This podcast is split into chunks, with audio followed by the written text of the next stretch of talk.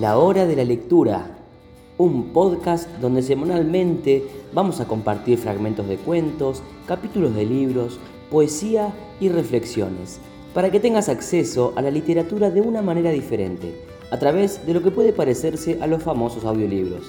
Mi nombre es Gino Carnevale y te invito a compartir conmigo la literatura que más disfruto leer. ¡Comencemos!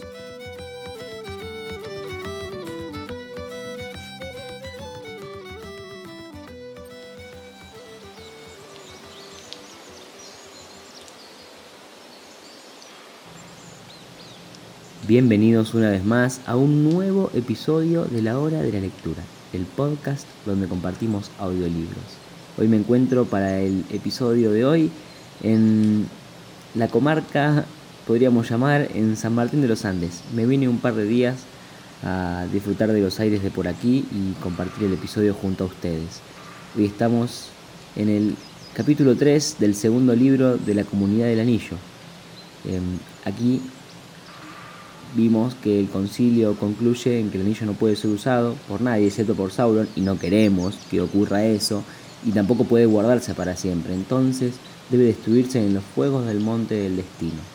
Al final Frodo decide aceptar esta tarea, asombrándose de sus propias palabras, y Elrond lo aprueba. Entonces el elfo escoge a los compañeros de Frodo y nombra a la Comunidad del Anillo que emprenderá dicha travesía.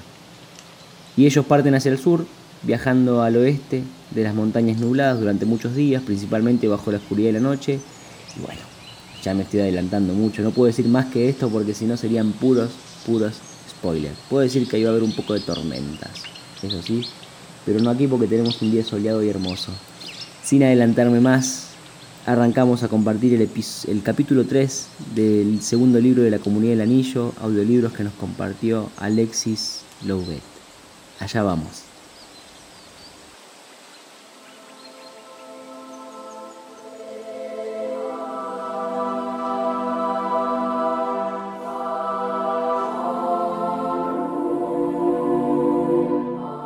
El Señor de los Anillos, de J R R. Tolkien.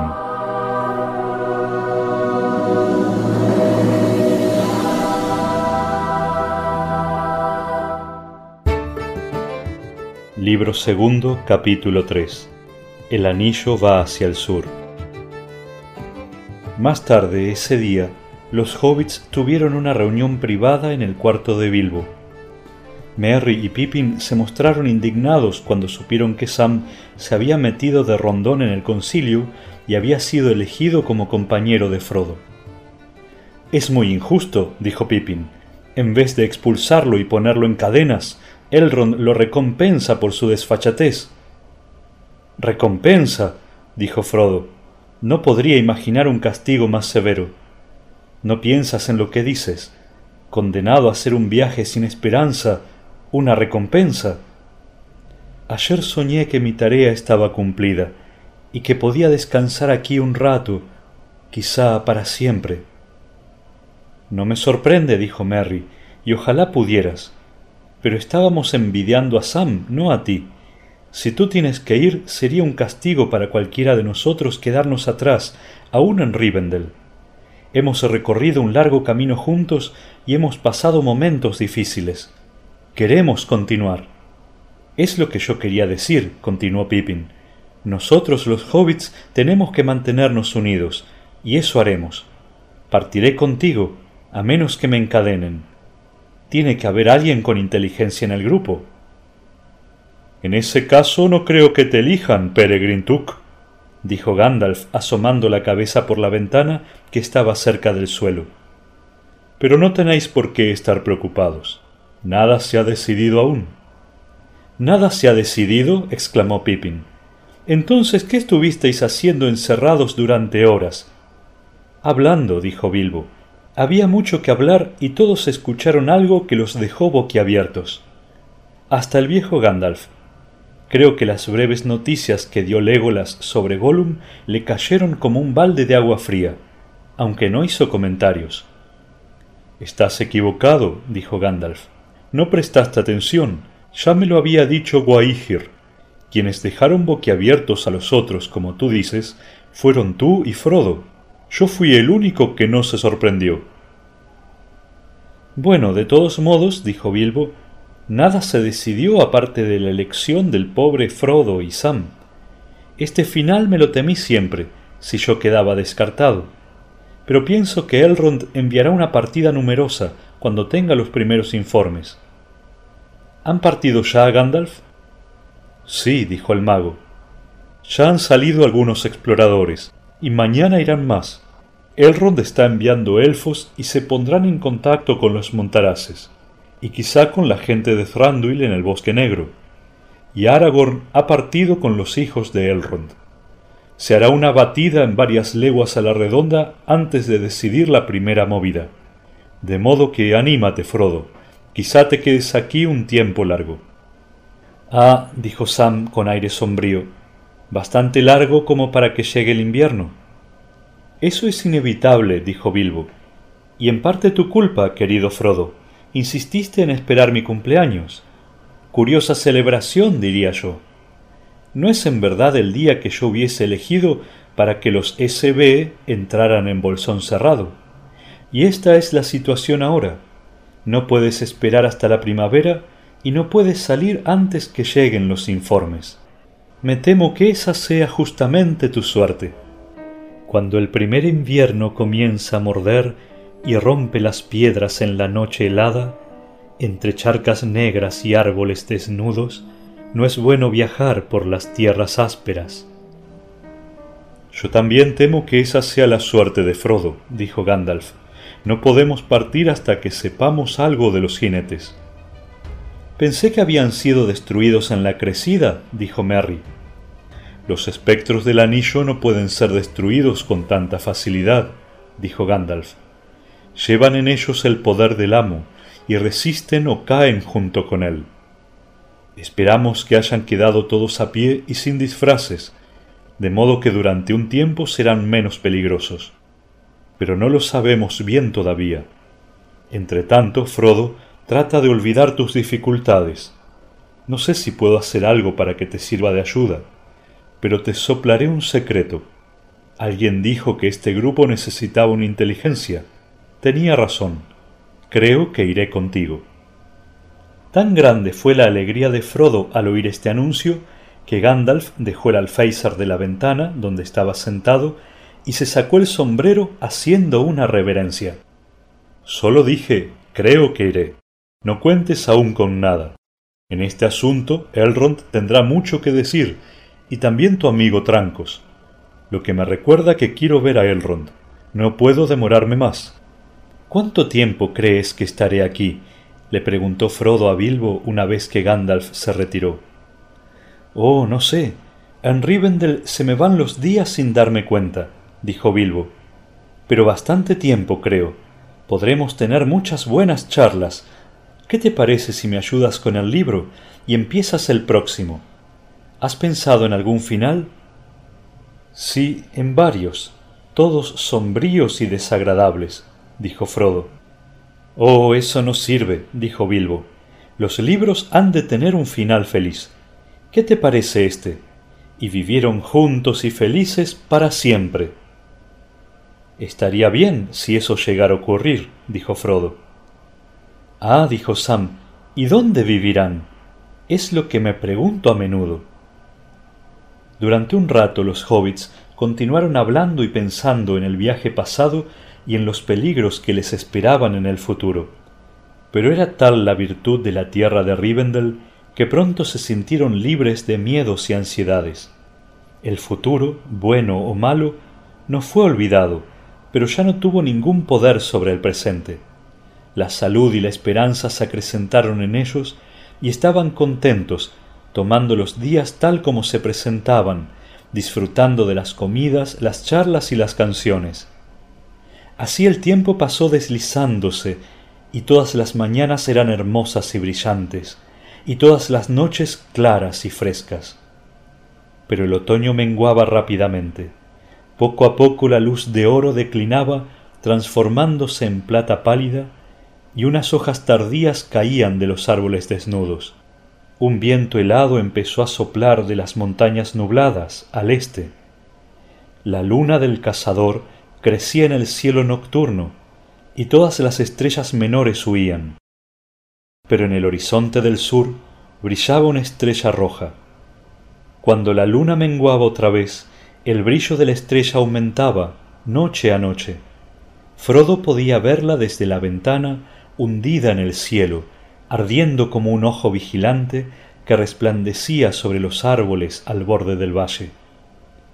Los hobbits habían pasado cerca de dos meses en la casa de Elrond, y noviembre se había llevado los últimos jirones del otoño, y concluía diciembre cuando los exploradores comenzaron a volver.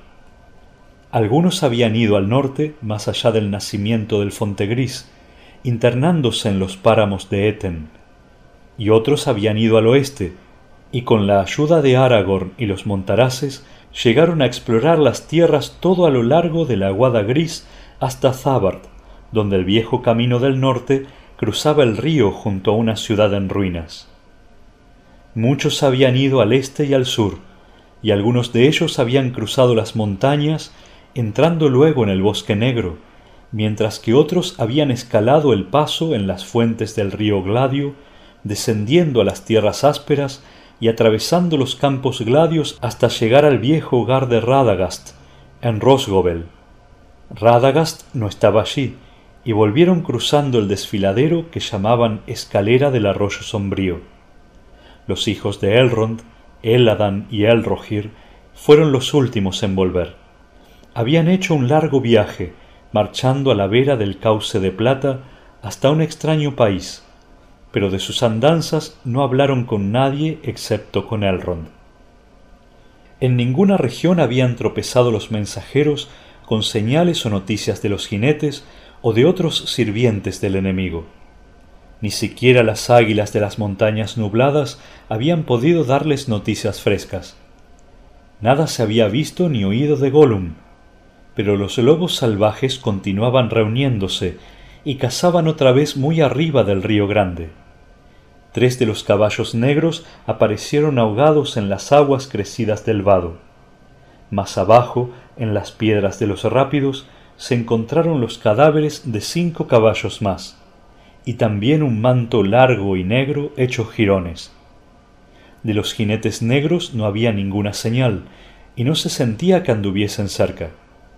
Parecía que hubieran desaparecido de los territorios del norte. «En todo caso sabemos qué ocurrió con ocho de los nueve», dijo Gandalf. «No es prudente estar demasiado seguro, pero me atrevería a creer que los espectros del anillo fueron dispersados y regresaron como pudieron a Mordor, vacíos y sin forma. Si es así, pasará un tiempo antes que reinicien la cacería. El enemigo tiene otros sirvientes, por supuesto, pero tendrían que hacer todo el camino hasta Rivendell antes que encontraran nuestras huellas. Y si tenemos cuidado, será difícil encontrarlas. Pero no podemos retrasarnos más». Elrond les indicó a los hobbits que se acercaran. Miró gravemente a Frodo. «Ha llegado la hora», dijo. «Si el anillo ha de partir, que sea cuanto antes, pero que quienes lo acompañan no cuenten con ningún apoyo, ni de guerra ni de fuerzas. Tendrán que entrar en los dominios del enemigo, lejos de toda ayuda. ¿Todavía mantienes tu palabra, Frodo, de que serás el portador del anillo?» «Sí», dijo Frodo, «iré con Sam». «Pues bien, no podré ayudarte mucho, ni siquiera con consejos», dijo Elrond. «No alcanzo a ver cuál será tu camino, y no sé cómo cumplirás esa tarea.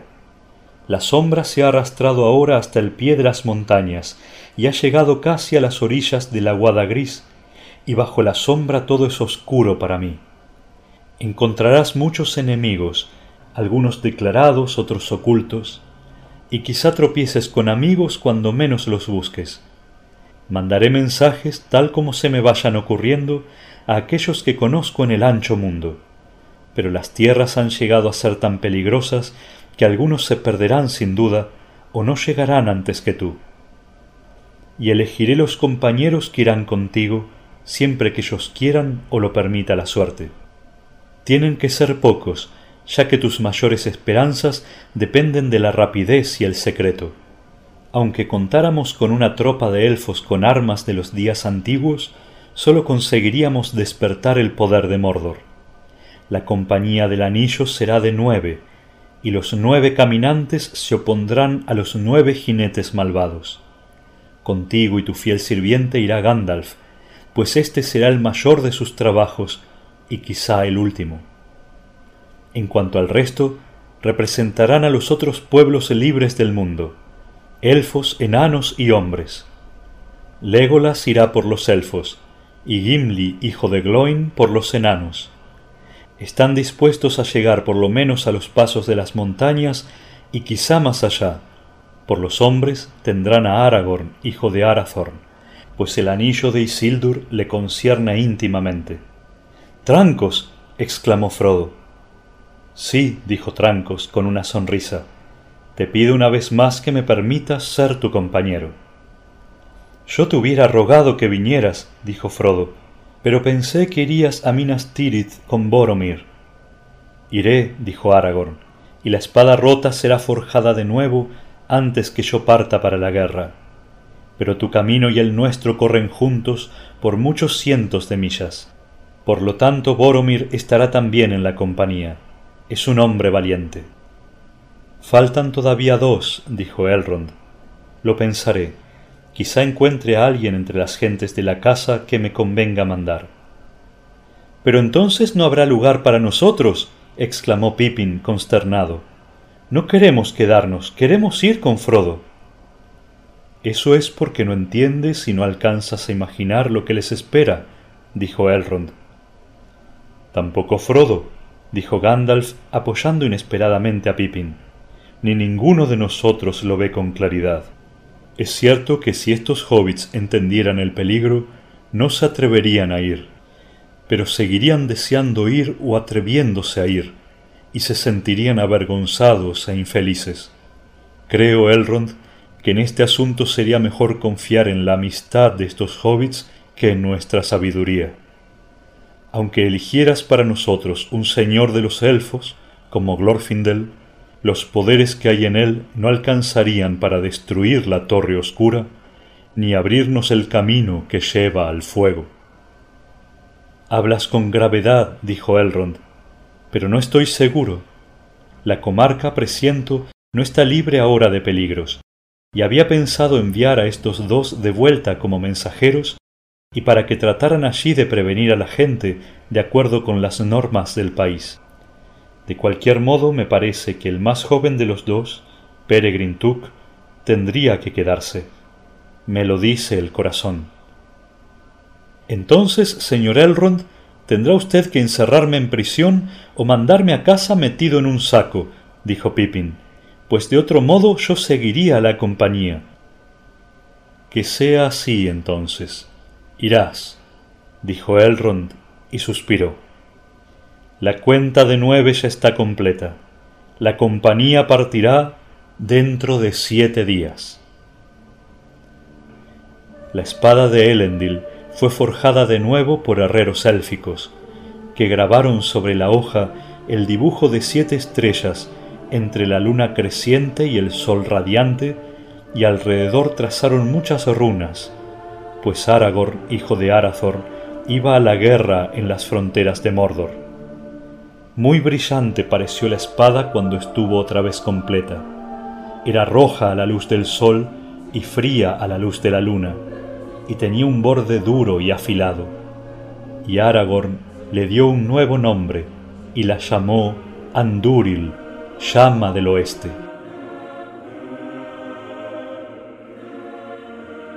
Aragorn y Gandalf paseaban juntos o se sentaban a hablar del camino y de los peligros que podrían encontrar, y estudiaban los mapas historiados y los libros de ciencia que había en casa de Elrond.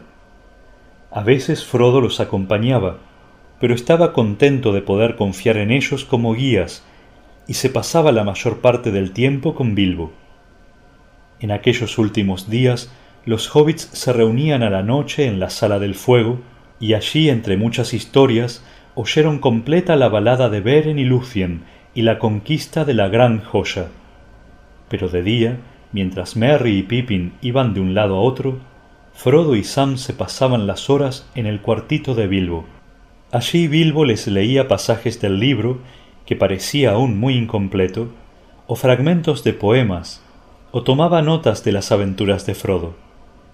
En la mañana del último día, Frodo estaba a solas con Bilbo, y el viejo hobbit sacó de debajo de la cama una caja de madera. Levantó la tapa y buscó dentro. «Se te quebró la espada, creo», le dijo a Frodo titubeando, «y pensé que quizá te interesaría tener esta.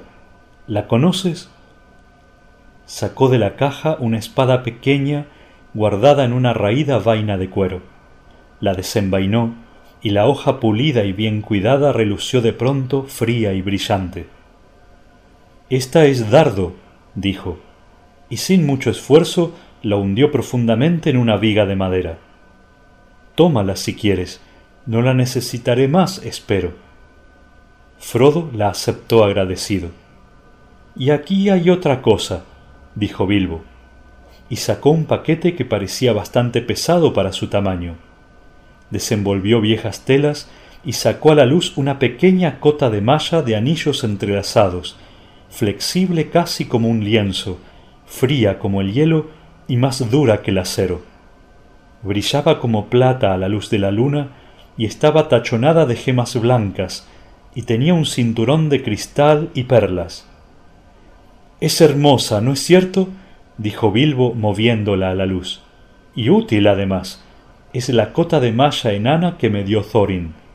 La recuperé en Cavada Grande antes de salir. Llevo siempre conmigo todos los recuerdos del viaje, excepto el anillo. Pero nunca esperé usarla y ahora no la necesito sino para mirarla algunas veces. Apenas sientes el peso cuando la llevas. Parecerá... Bueno, no creo que me quede bien», dijo Frodo. «Lo mismo dije yo», continuó Bilbo, «pero no te preocupes por tu apariencia. Puedes usarla debajo de la ropa. Vamos, tienes que compartir conmigo este secreto. No se lo digas a nadie, pero me sentiré más feliz si sé que la llevas puesta.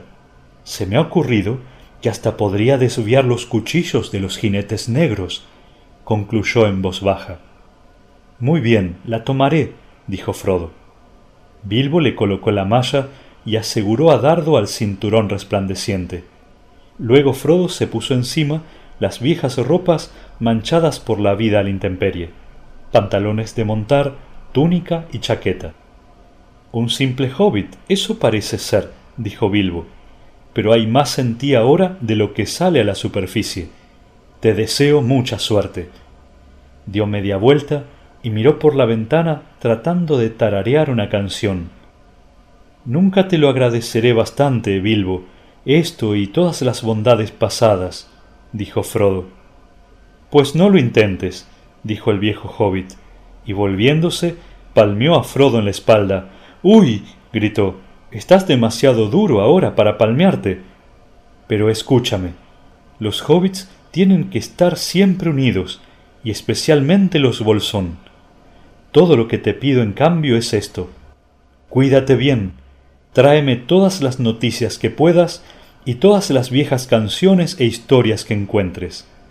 Haré lo posible por terminar el libro antes que vuelvas.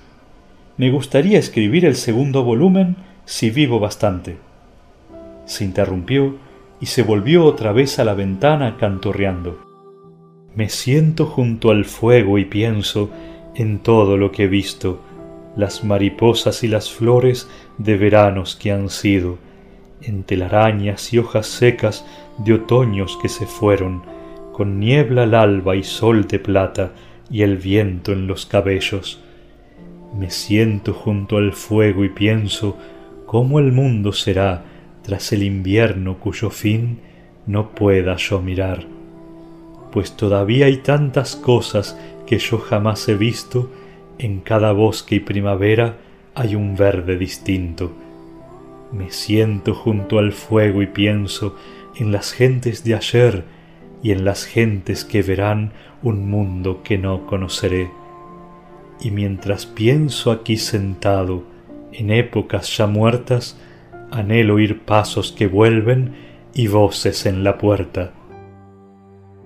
Era un día frío y gris de fines de diciembre.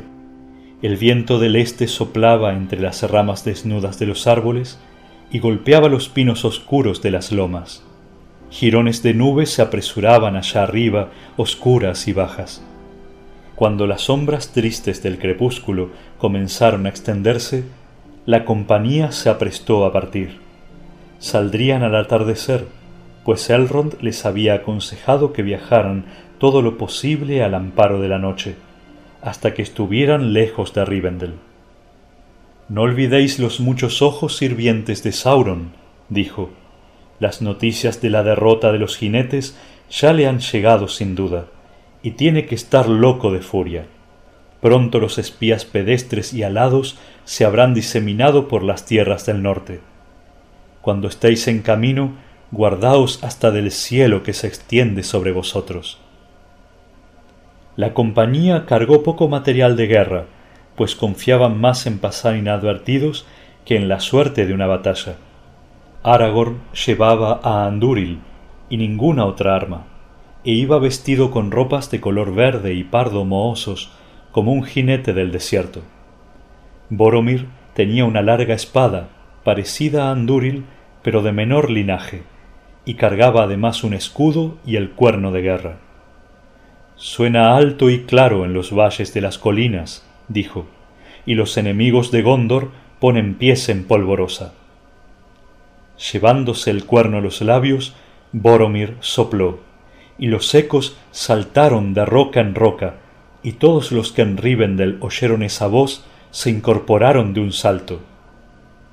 «No te apresures a hacer sonar de nuevo ese cuerno, Boromir», dijo Elrond, «hasta que hayas llegado a las fronteras de tu tierra y sea necesario». «Quizá», dijo Boromir, «pero siempre en las partidas he dejado que mi cuerno grite, y aunque más tarde tengamos que arrastrarnos en la oscuridad, no miré ahora como un ladrón en la noche».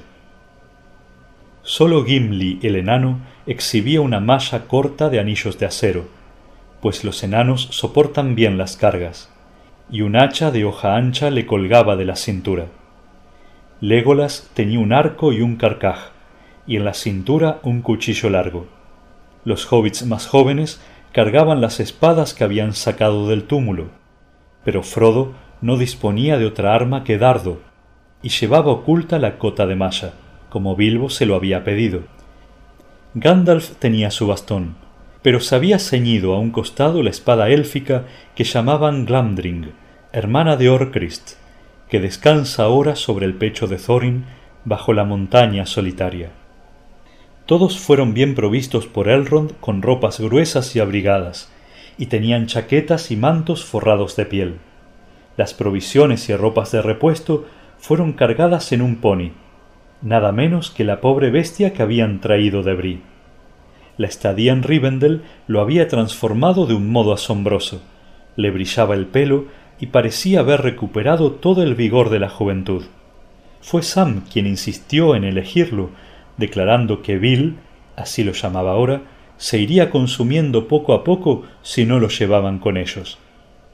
«Ese animal casi habla», dijo, «y llegaría a hablar si se quedara aquí más tiempo. Me echó una mirada tan elocuente como las palabras del señor Pippin. Si no me dejas ir contigo, te seguiré por mi cuenta». De modo que Bill sería la bestia de carga. Sin embargo, era el único miembro de la compañía que no parecía deprimido. Ya se habían despedido de todos en la gran sala junto al fuego, y ahora solo estaban esperando a Gandalf, que aún no había salido de la casa. Por las puertas abiertas podían verse los reflejos del fuego, y en las ventanas brillaban unas luces tenues. Bilbo estaba de pie y en silencio junto a Frodo, arropado en un manto. Aragorn se había sentado en el suelo y apoyaba la cabeza en las rodillas. Solo Elrond entendía de veras qué significaba esta hora para él. Los otros eran como sombras grises en la oscuridad. Sam, junto al pony, se pasaba la lengua por los dientes y miraba amorosamente la sombra de allá abajo, donde el río cantaba sobre un lecho de piedras. En este momento no tenía ningún deseo de aventuras. «Bill, amigo mío», dijo, «no tendrías que venir con nosotros. Podrías quedarte aquí y comerías el heno mejor, hasta que crecieran los nuevos pastos. Bill sacudió la cola y no dijo nada. Sam se acomodó el paquete sobre los hombros y repasó mentalmente todo lo que llevaba, preguntándose con inquietud si no habría olvidado algo.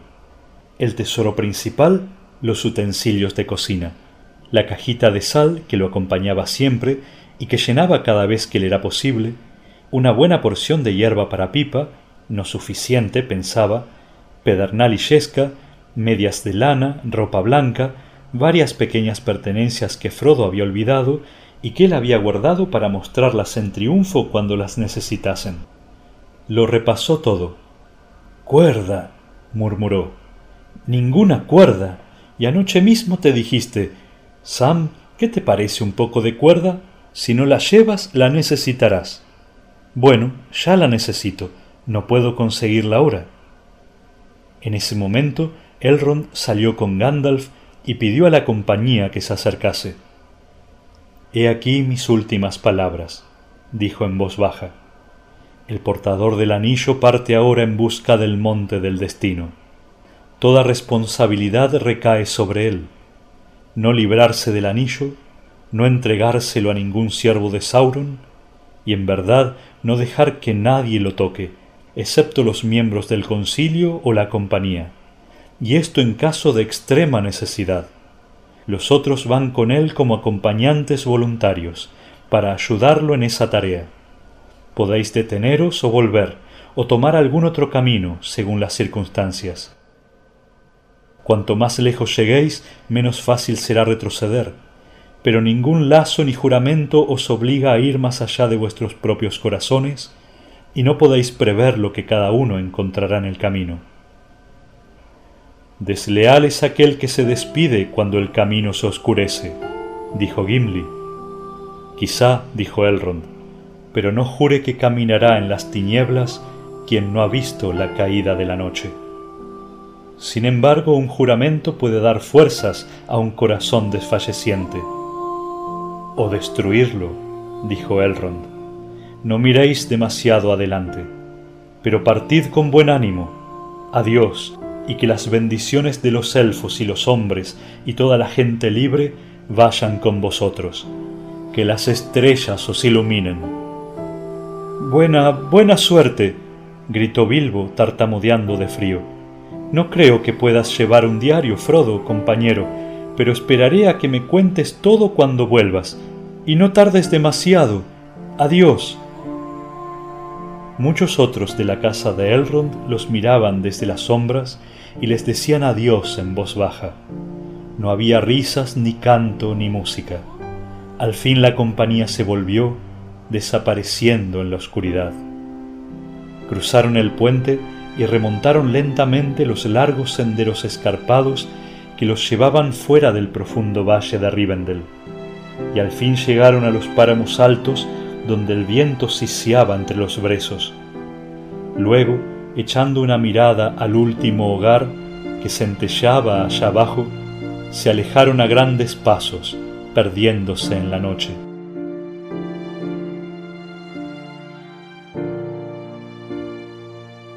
En el vado del Bruinen dejaron el camino y, doblando hacia el sur, fueron por unas sendas estrechas entre los campos quebrados. Tenían el propósito de seguir bordeando las laderas occidentales de las montañas durante muchas millas y muchos días. La región era más accidentada y desnuda que el Valle Verde del Río Grande del otro lado de las montañas, en las tierras ásperas. La marcha era necesariamente lenta, pero esperaban escapar de este modo a miradas hostiles. Los espías de Sauron habían sido vistos raras veces en estas extensiones desiertas, y los senderos eran poco conocidos excepto para la gente de Rivendell. Gandalf marchaba adelante y con él iba Aragorn, que conocía estas tierras aún en la oscuridad. Los otros los seguían en fila, y Legolas, que tenía ojos penetrantes, cerraba la marcha. La primera parte del viaje fue dura y monótona, y Frodo solo guardaría el recuerdo del viento. Durante muchos días sin sol, un viento helado sopló de las montañas del este y parecía que ninguna ropa pudiera protegerlos contra aquellas agujas penetrantes. Aunque la compañía estaba bien equipada, pocas veces sintieron calor, tanto moviéndose como descansando. Dormían inquietos en pleno día en algún repliegue del terreno o escondiéndose bajo unos arbustos espinosos que se apretaban a los lados del camino. A la caída de la tarde los despertaba quien estuviera de guardia y tomaban la comida principal, fría y triste casi siempre, pues pocas veces podían arriesgarse a encender un fuego. Ya de noche partían otra vez, buscando los senderos que llevaban al sur. Al principio les pareció a los hobbits que aún caminando y trastabillando hasta el agotamiento iban a paso de caracol y no llegaban a ninguna parte. Pasaban los días y el paisaje era siempre igual. Sin embargo, poco a poco, las montañas estaban acercándose. Al sur de Rivendell eran aún más altas y se volvían hacia el oeste. A los pies de la cadena principal se extendía una tierra cada vez más ancha de colinas desiertas y valles profundos, donde corrían unas aguas turbulentas. Los senderos eran escasos y tortuosos, y muchas veces los llevaban al borde de un precipicio o a un traicionero pantano. Llevaban quince días de marcha cuando el tiempo cambió. El viento amainó de pronto y viró al sur.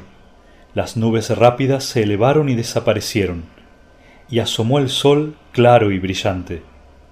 Luego de haber caminado tropezando toda una noche, llegó el alba fría y pálida. Estaban ahora en una loma baja coronada de acebos. Los troncos de color verde grisáceo parecían estar hechos con la misma piedra de las lomas. Las hojas oscuras relucían y las vallas eran rojas a la claridad del sol naciente.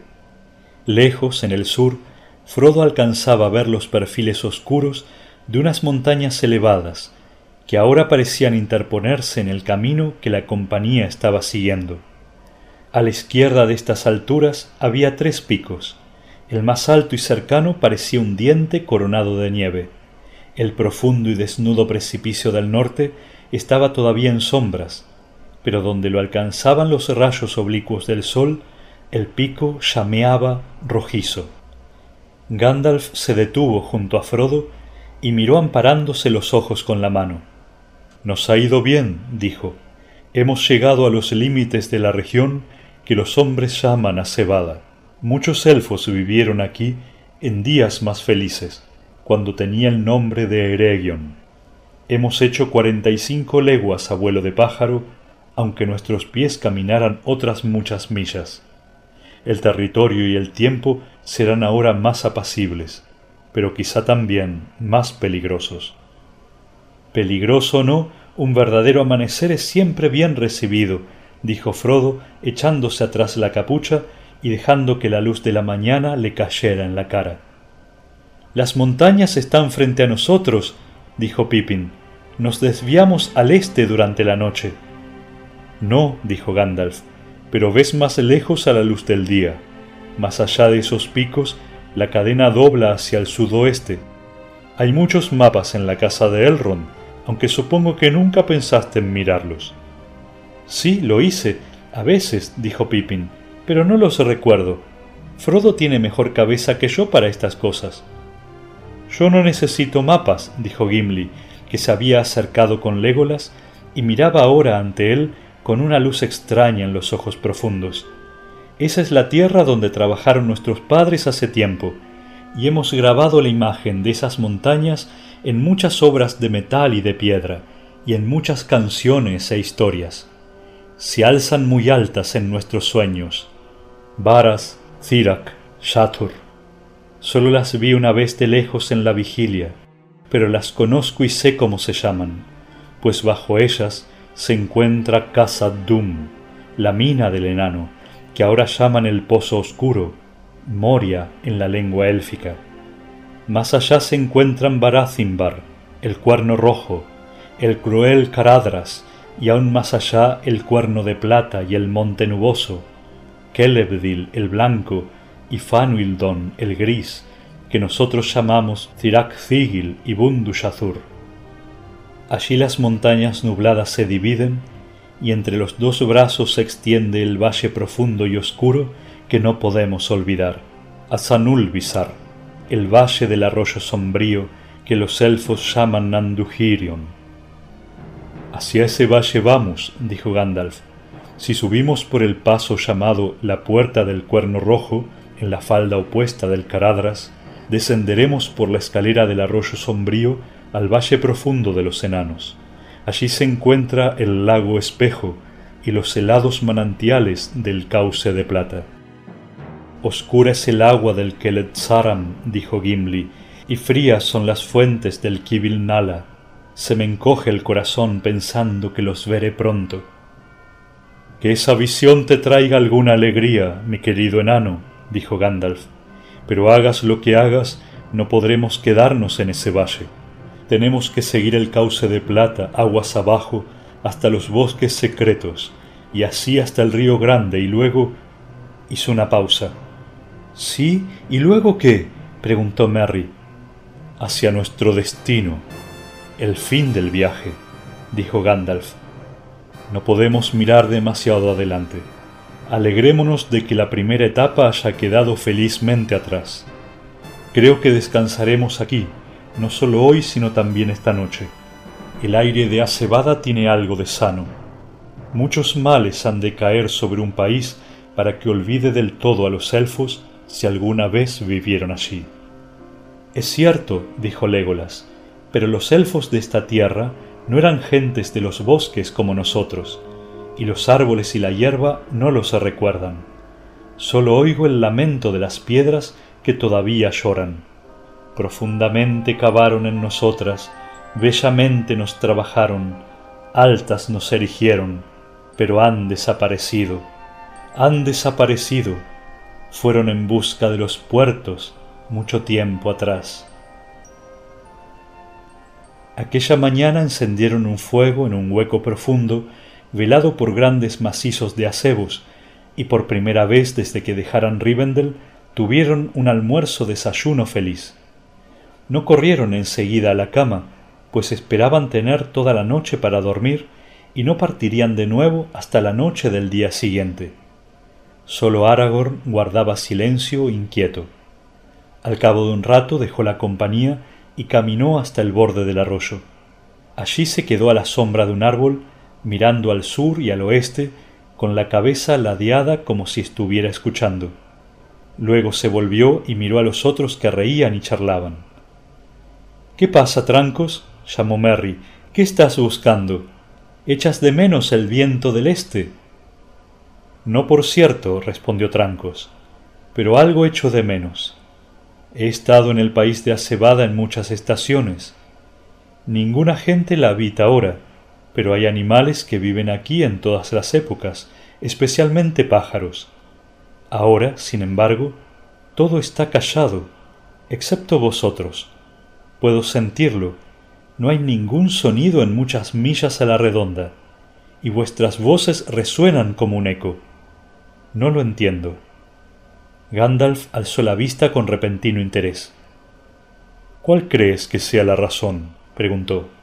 —¿Habría otra, aparte de la sorpresa de ver a cuatro hobbits, para no mencionar el resto, en sitios donde no se ve ni se oye a casi nadie? —Ojalá sea así —respondió Trancos—, pero tengo una impresión de acechanza y temor que nunca conocí aquí antes. —Entonces tenemos que cuidarnos —dijo Gandalf—. Si traes a un montarás contigo, es bueno prestarle atención, y más aún si el montarás es Aragorn. No hablemos en voz alta, descansemos tranquilos y vigilemos. Ese día le tocaba a Sam hacer la primera guardia, pero Aragorn se le unió. Los otros se durmieron. Luego el silencio creció de tal modo que hasta Sam lo advirtió. La respiración de los que dormían podía oírse claramente. Los meneos de la cola del pony y los ocasionales movimientos de los cascos se convirtieron en fuertes ruidos.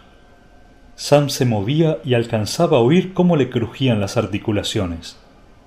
Un silencio de muerte reinaba alrededor y por encima de todo se extendía un cielo azul y claro, mientras el sol ascendía en el este. A lo lejos, en el sur, apareció una mancha oscura y creció y fue hacia el norte como un humo llevado por el viento.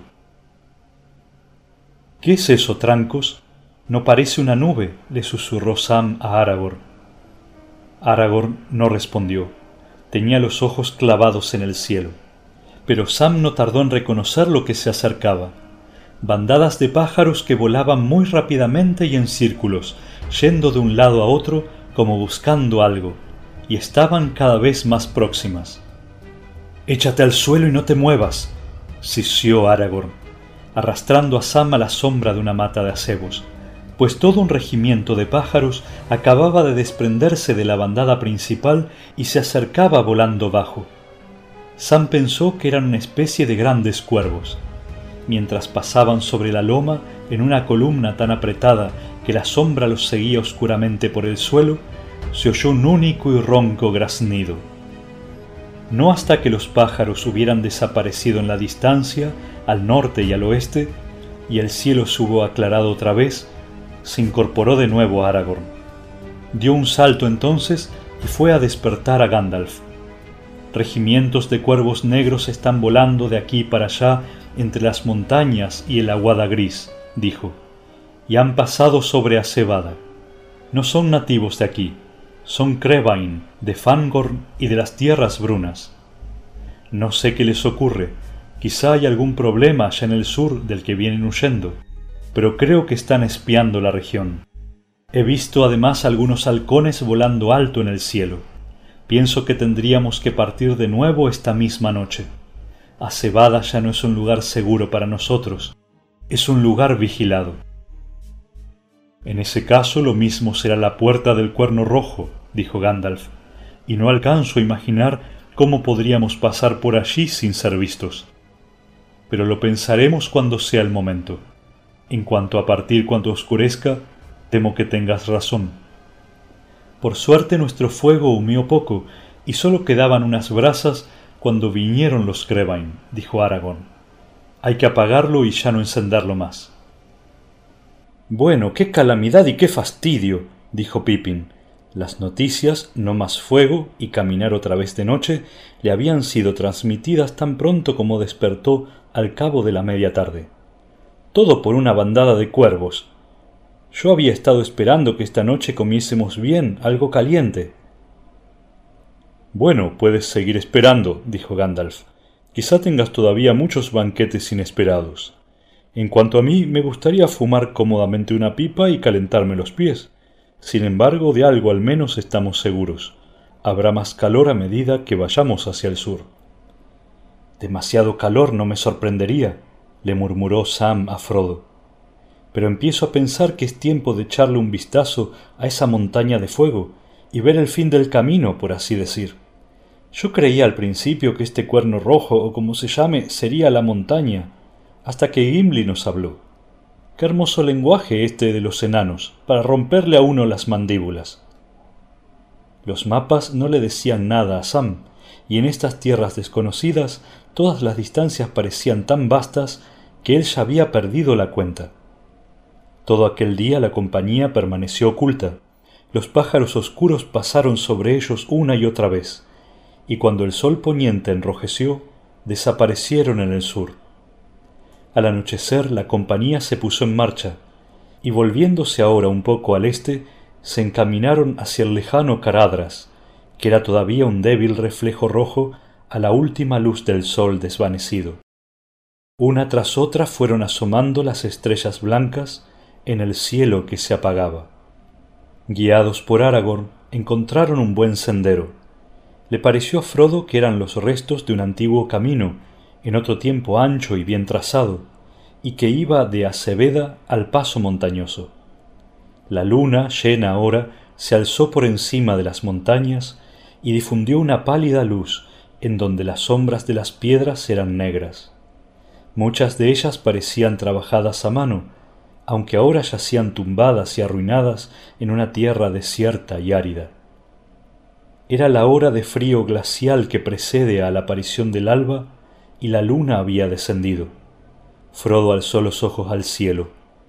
De pronto vio o sintió que una sombra cruzaba por delante de las estrellas, como si se hubieran apagado un momento y enseguida brillaran otra vez. Se estremeció. —¿Viste algo que pasó por allá arriba? —le susurró a Gandalf, que marchaba delante.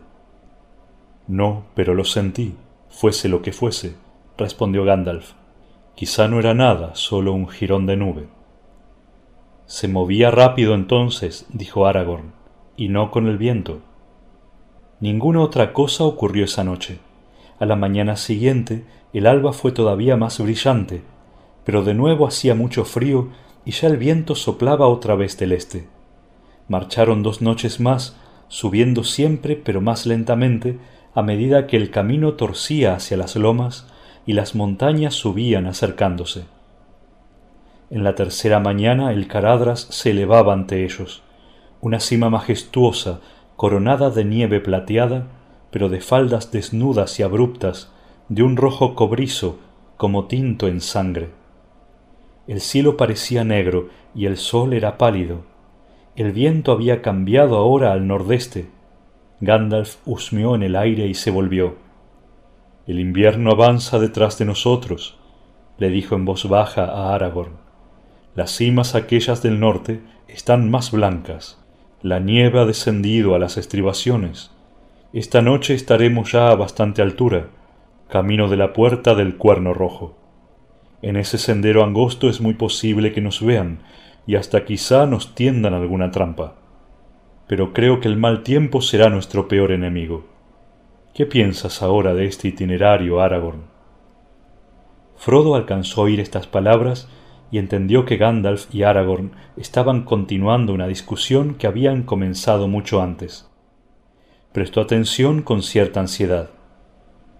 —No pienso nada bueno del principio al fin, y tú lo sabes, Gandalf —respondió Aragorn—, y a medida que vayamos adelante, aumentarán los peligros conocidos y desconocidos. Pero tenemos que seguir, de nada serviría demorar el cruce de las montañas.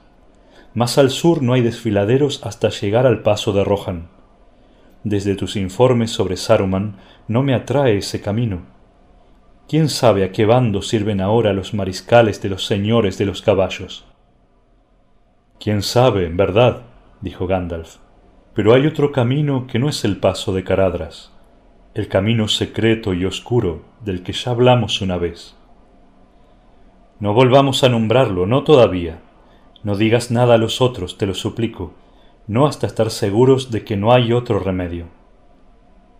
—Tenemos que decidirnos antes de continuar —respondió Gandalf—. —Entonces consideremos ahora el asunto, mientras los otros descansan y duermen —dijo Aragorn. Al atardecer, mientras los demás concluían el desayuno, Gandalf y Aragorn se hicieron a un lado y se quedaron mirando el Caradhras. Los flancos parecían ahora sombríos y lúgubres, y había una nube sobre la cima. Frodo los observaba, preguntándose qué rumbos tomaría la discusión. Por fin los dos volvieron al grupo y Gandalf habló, y Frodo supo que habían decidido enfrentar el mal tiempo y los peligros del paso. Se sintió aliviado. No imaginaba que podía ser ese otro camino oscuro y secreto, pero había bastado que Gandalf lo mencionase para que Aragorn pareciera espantado. Era una suerte que hubieran abandonado ese plan. —Por los signos que hemos visto últimamente —dijo Gandalf—, temo que estén vigilando la Puerta del Cuerno Rojo, y tengo mis dudas sobre el tiempo que está preparándose ahí detrás. Puede haber nieve. Tenemos que viajar lo más rápido posible. Aún así necesitaremos más de dos etapas de marcha para llegar a la cima del paso. Hoy oscurecerá pronto. Partiremos en cuanto estéis listos. —Yo añadiría una pequeña advertencia, si se me permite —dijo Boromir—. Nací a la sombra de las montañas blancas y algo sé de viajes por las alturas. Antes de descender del otro lado encontraremos un frío penetrante, si no peor. De nada servirá ocultarnos hasta morir de frío. Cuando dejemos este lugar, donde hay todavía unos pocos árboles y arbustos, cada uno de nosotros ha de llevar un haz de leña tan grande como le sea posible. —Y Bill podrá llevar un poco más, ¿no es cierto, compañero? —dijo Sam. El pony lo miró con aire de pesadumbre. —Muy bien —dijo Gandalf—, pero no usaremos la leña, no mientras no haya que elegir entre el fuego y la muerte.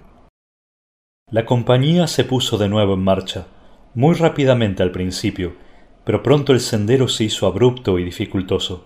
Serpeaba una y otra vez, subiendo siempre, y en algunos lugares casi desaparecía entre muchas piedras caídas.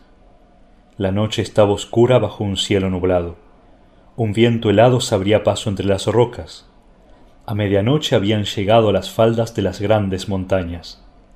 El estrecho sendero bordeaba ahora una pared de acantilados a la izquierda, y sobre esa pared los flancos siniestros del Caradhras subían perdiéndose en la oscuridad.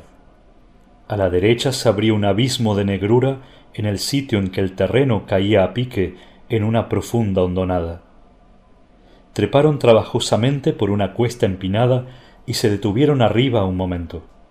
Frodo sintió que algo blando le tocaba la mejilla. Extendió el brazo y vio que unos diminutos copos de nieve se le posaban en la manga.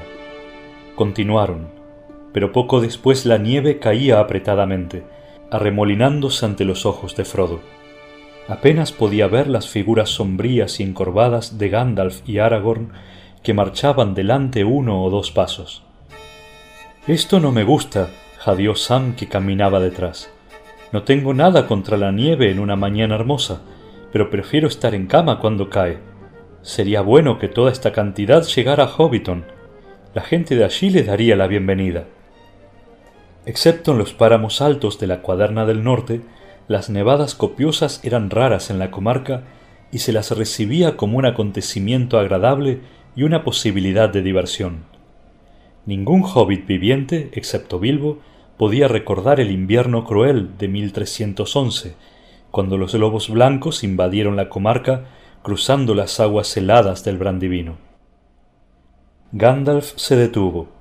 La nieve se le acumulaba sobre la capucha y los hombros, y le llegaba ya a los tobillos. «Esto es lo que me temía», dijo. «¿Qué opinas ahora, Aragorn?» «También yo lo temía», respondió Aragorn, «pero menos que otras cosas.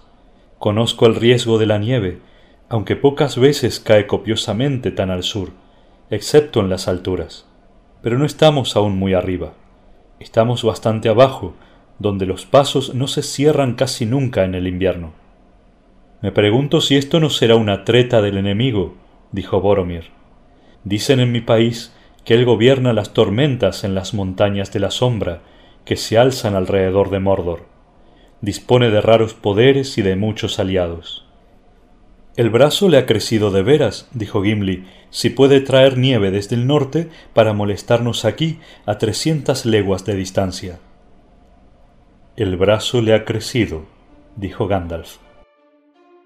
Mientras estaban allí detenidos, el viento amainó, y la nieve disminuyó hasta cesar casi del todo. Echaron a caminar otra vez, pero no habían avanzado mucho cuando la tormenta volvió con renovada furia. El viento silbaba y la nieve se convirtió en una cellisca enceguecedora. Pronto, aún para Boromir fue difícil continuar. Los hobbits, doblando el cuerpo, iban detrás de los más altos, pero era obvio que no podrían seguir así si continuaba nevando. Frodo sentía que los pies le pesaban como plomo. Pippin se arrastraba detrás. Aún Gimli, tan fuerte como cualquier otro enano, refunfuñaba tambaleándose. De pronto la compañía hizo un alto, como si todos se hubiesen puesto de acuerdo, sin que mediara una palabra. De las tinieblas de alrededor le llegaban unos ruidos misteriosos. Quizá no era más que una jugarreta del viento en las grietas y hendiduras de la pared rocosa, pero los sonidos parecían chillidos agudos o salvajes estallidos de risa. Unas piedras comenzaron a caer desde la falda de la montaña, silbando sobre las cabezas de los viajeros o estrellándose a un lado en la senda. De cuando en cuando se oía un estruendo apagado, como si un peñasco bajara rodando desde las alturas ocultas. «No podemos avanzar más esta noche», dijo Boromir. «Que llamen a esto el viento si así lo desean. Hay voces siniestras en el aire y estas piedras están dirigidas contra nosotros». «Yo lo llamaré el viento», dijo Aragorn, «pero eso no quita que hayas dicho la verdad. Hay muchas cosas malignas y hostiles en el mundo que tienen poca simpatía por quienes andan en dos patas. Sin embargo, no son cómplices de Sauron y tienen sus propios motivos. Algunas estaban en este mundo mucho antes que él. Caradhras era llamado el Cruel y tenía mala reputación, dijo Gimli, hace ya muchos años, cuando aún no se había oído de Sauron en estas tierras. «Importa poco quién es el enemigo, si no podemos rechazarlo», dijo Gandalf. «¿Pero qué haremos?», exclamó Pippin desesperado. Se había apoyado en Merry y Frodo y temblaba de pies a cabeza. «O nos detenemos aquí mismo o retrocedemos», dijo Gandalf. «No conviene continuar.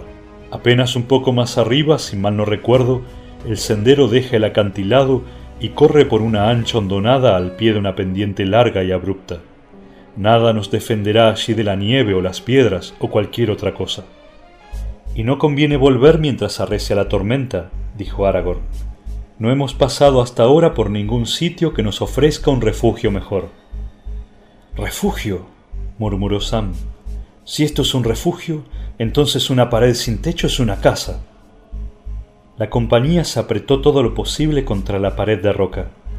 Miraba al sur y cerca del suelo sobresalía un poco, y ellos esperaban que los protegiera del viento del norte y las piedras que caían. Pero las ráfagas se arremolinaban alrededor y la nieve descendía en nubes cada vez más espesas. Estaban todos juntos de espaldas a la pared. Bill el Pony se mantenía en pie pacientemente, pero con aire abatido, frente a los hobbits, resguardándolos un poco. La nieve amontonada no tardó en llegarle a los corvejones y seguía subiendo. Si no hubiesen tenido compañeros de mayor tamaño, los hobbits habrían quedado pronto sepultados bajo la nieve. Una gran somnolencia cayó sobre Frodo y sintió que se hundía en un sueño tibio y confuso. Pensó que un fuego le calentaba los pies, y desde las sombras al otro lado de las llamas le llegó la voz de Bilbo. «No me parece gran cosa tu diario», dijo. «Tormentas de nieve el doce de enero. No había necesidad de volver para traer esa noticia». «Pero yo quería descansar y dormir, Bilbo», respondió Frodo con un esfuerzo. Sintió entonces que lo sacudían y recuperó dolorosamente la conciencia. Boromir lo había levantado sacándolo de un nido de nieve. «Esto será la muerte de los medianos, Gandalf», dijo Boromir. «Es inútil quedarse aquí sentado mientras la nieve sube por encima de nuestras cabezas. Tenemos que hacer algo para salvarnos». «Dale esto», dijo Gandalf, buscando en sus alforjas y sacando un frasco de cuero. «Solo un trago cada uno. Es muy precioso. Es Mirubor, el cordial de Imladris que Elrond me dio al partir. Pásalo». Tan pronto como Frodo hubo tragado un poco de aquel licor tibio y perfumado, sintió una nueva fuerza en el corazón y los miembros libres de aquel pesado letargo. Los otros revivieron también, con una esperanza y un vigor renovados. Pero la nieve no cesaba. Giraba alrededor más espesa que nunca y el viento soplaba con mayor ruido. «¿Qué tal un fuego?», preguntó Boromir bruscamente. «Parecería que ha llegado el momento de decidirse. El fuego o la muerte, Gandalf. Cuando la nieve nos haya cubierto estaremos sin duda ocultos a los ojos hostiles, pero eso no nos ayudará». «Haz un fuego si puedes», respondió Gandalf. «Si hay centinelas capaces de aguantar esta tormenta, nos verán de todos modos, con fuego o sin fuego». Aunque habían traído madera y ramitas por consejo de Boromir, estaba más allá de la habilidad de un elfo o aún de un enano encender una llama que no se apagase en los remolinos de viento o que prendiera en el combustible mojado. Al fin Gandalf mismo intervino de mala gana. Tomando un leño lo alzó un momento y luego, junto con una orden, «Nauran Edraith, Amén», le hundió en el medio la punta de su vara. Inmediatamente brotó una llama verde y azul y la madera ardió chisporroteando. «Si alguien ha estado mirándonos, entonces yo al menos me he revelado a él», dijo. «He escrito Gandalf está aquí, con unos caracteres que cualquiera podría leer desde Rivendell hasta las bocas del Anduin». Pero ya poco le importaban a la compañía los centinelas o los ojos hostiles. El resplandor del fuego les regocijaba el corazón. La madera ardía animadamente, y aunque todo alrededor ciciase la nieve y un agua enlodada les mojase los pies, se complacían en calentarse las manos al calor del fuego. Estaban de pie, inclinados, en círculo alrededor de las llamitas danzantes. Una luz roja les encendía las caras fatigadas y ansiosas. Detrás la noche era como un muro negro, pero la madera ardía con rapidez y aún caía la nieve. El fuego se apagaba. Echaron el último leño. «La noche envejece», dijo Aragorn. «El amanecer no tardará». «Si hay algún amanecer capaz de traspasar estas nubes», dijo Gimli. Boromir se apartó del círculo y clavó los ojos en la oscuridad. La nieve disminuye y amaina el viento. Frodo observó cansadamente los copos que todavía caían saliendo de la oscuridad y revelándose un momento a la luz del fuego moribundo, pero durante largo rato no notó que nevara menos. Luego, de pronto, cuando el sueño comenzaba de nuevo a invadirlo, se dio cuenta de que el viento había cesado de veras y que los copos eran ahora más grandes y escasos. Muy lentamente, una luz pálida comenzó a insinuarse. Al fin, la nieve dejó de caer. A medida que aumentaba, la luz iba descubriendo un mundo silencioso y amortajado. Desde la altura del refugio se veían abismos informes y jorobas y cúpulas blancas que ocultaban el camino por donde habían venido. Pero unas grandes nubes todavía pesadas, amenazando nieve, envolvían las cimas más altas. Gimli alzó los ojos y sacudió la cabeza. «Caradhras no nos ha perdonado», dijo. «Tiene todavía más nieve para echárnosla encima si seguimos adelante. Cuanto más pronto volvamos y descendamos, mejor será». Todos estuvieron de acuerdo, pero la retirada era ahora difícil, quizá imposible. Solo a unos pocos pasos de la ceniza de la hoguera, la capa de nieve era de varios pies, más alta que los hobbits. En algunos sitios el viento la había amontonado contra la pared. «Si Gandalf fuera delante de nosotros con una llama, quizá pudiera fundirnos un sendero», dijo Legolas. La tormenta no lo había molestado mucho y era el único de la compañía que aún parecía animado. «Si los elfos volaran por encima de las montañas, podrían traernos el sol y salvarnos», contestó Gandalf. «Pero necesito materiales para trabajar. No puedo quemar nieve». «Bueno», dijo Boromir, «cuando las cabezas no saben qué hacer, hay que recurrir a los cuerpos, como dicen en mi país. Los más fuertes de nosotros tienen que buscar un camino. Mirad, aunque ahora está todo cubierto de nieve, nuestro sendero cuando subíamos se desviaba en aquel saliente de roca de allí abajo. Fue allí donde la nieve comenzó a pesarnos. Si pudiéramos llegar a ese sitio, quizá fuera más fácil continuar. No estamos a más de doscientas yardas, me parece». «Entonces vayamos allí, tú y yo», dijo Aragorn. Aragorn era el más alto de la compañía, pero Boromir, apenas más bajo, era más fornido y ancho de hombros. Fue adelante y Aragorn lo siguió. Se alejaron lentamente y pronto les costó trabajo moverse. En algunos sitios la nieve les llegaba al pecho y muy a menudo Boromir parecía nadar o cavar con los grandes brazos más que caminar. Legolas los observó un rato con una sonrisa en los labios y luego se volvió hacia los otros. «Los más fuertes tienen que buscar un camino», dijeron. «Pero yo digo, que el labrador empuje el arado, pero elige una nutria para nadar, y para correr levemente sobre la hierba y las hojas o sobre la nieve, un elfo». Diciendo esto saltó ágilmente, y entonces Frodo notó, como si fuese la primera vez, aunque lo sabía desde hacía tiempo, que el elfo no llevaba botas, sino el calzado liviano de costumbre, y que sus pies apenas dejaban huellas en la nieve. «Adiós», le dijo Legolas a Gandalf, «voy en busca del sol».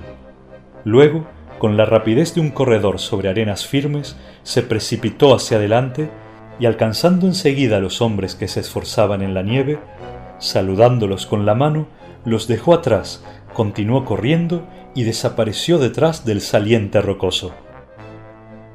Los otros esperaron apretados unos contra otros, mirando hasta que Boromir y Aragorn fueron dos motas negras en la blancura. Al fin ellos también se perdieron de vista. El tiempo pasó arrastrándose, las nubes bajaron y unos copos de nieve giraron en el aire cayendo. Transcurrió quizá una hora, aunque pareció mucho más, y al fin vieron que Legolas regresaba. Al mismo tiempo, Boromir y Aragorn reaparecieron muy atrás a la vuelta del sendero y subieron trabajosamente la pendiente. «Bueno», exclamó Legolas mientras trepaba corriendo, «no he traído el sol. Ella está paseándose por los campos azules del sur y una coronita de nieve sobre la cima del Cuerno Rojo no la incomoda demasiado. Pero traigo un rayo de buena esperanza para quienes están condenados a seguir a pie. La nieve se ha amontonado de veras justo después del saliente, y allí nuestros hombres fuertes casi mueren enterrados. No sabían qué hacer hasta que volví y les dije que la nieve no era más espesa que un muro, y del otro lado hay mucha menos nieve, y un poco más abajo es solo un mantillo blanco, bueno para refrescarle los pies a los hobbits». «Ah, como dije antes», se quejó Gimli, «no era una tormenta ordinaria, sino la mala voluntad de Caradhras. No gusta de los elfos ni de los enanos, y acumuló esa nieve para cerrarnos el paso. Pero por suerte tu Caradhras olvidó que venían hombres contigo», dijo Boromir, «y hombres valientes también, si puedo decirlo, aunque unos hombres menores pero con palas hubiesen servido mejor. Sin embargo, hemos abierto un sendero entre la nieve, y aquellos que no corren tan levemente como los elfos nos estarán sin duda agradecidos. Pero ¿cómo llegaremos allí abajo, aunque hayáis abierto esa senda?», dijo Pippin, expresando el pensamiento de todos los hobbits. «Tened esperanza», dijo Boromir. «Estoy cansado, pero todavía me quedan fuerzas, y lo mismo a Aragorn. Cargaremos a los más pequeños, los otros se las arreglarán sin duda para seguirnos. Vamos, señor Peregrin, comenzaré contigo». Levantó al hobbit. «Sujétate a mi espalda, necesitaré de mis brazos», dijo, y se lanzó hacia adelante. Lo siguió Aragorn, cargando a Merry. Pippin estaba maravillado de la fuerza de Boromir, viendo el pasaje que había logrado abrir sin otro instrumento que el de sus grandes miembros. Aún ahora, cargado como estaba, echaba nieve a los costados, ensanchando la senda para quienes venían detrás. Llegaron al fin a la barrera de nieve. Cruzaba el sendero montañoso como una pared inesperada y desnuda, y el borde superior, afilado como tallado a cuchillo, se elevaba a una altura dos veces mayor que Boromir, pero por el medio corría un pasaje que subía y bajaba como un puente. Merry y Pippin fueron depositados en el suelo del otro lado y allí esperaron con Legolas a que llegara el resto de la compañía. Al cabo de un rato, Boromir volvió trayendo a Sam. Detrás, en el sendero estrecho, pero ahora firme, apareció Gandalf, conduciendo a Bill. Gimli venía montado entre el equipaje. Al fin llegó Aragorn con Frodo. Vinieron por la senda, pero apenas Frodo había tocado el suelo, cuando se oyó un gruñido sordo y una cascada de piedras y nieve se precipitó detrás de ellos. La polvareda encegueció casi a la compañía mientras se acurrucaban contra la pared, y cuando el aire se aclaró, vieron que el sendero por donde habían venido estaba ahora bloqueado. «¡Basta, basta!», gritó Gimli. «Nos iremos lo antes posible». Y en verdad, con este último golpe, la malicia de la montaña pareció agotarse, como si a Caradhras le bastaba que los invasores hubiesen sido rechazados y que no se atrevieran a volver. La amenaza de nieve pasó, las nubes empezaron a abrirse y la luz aumentó. Como Legolas había informado, descubrieron que la nieve era cada vez menos espesa a medida que avanzaban, de modo que hasta los hobbits podían ir a pie. Pronto se encontraron una vez más sobre la cornisa en que terminaba la ladera y donde la noche anterior habían sentido caer los primeros copos de nieve. La mañana no estaba muy avanzada. Volvieron la cabeza y miraron desde aquella altura las tierras más bajas del oeste.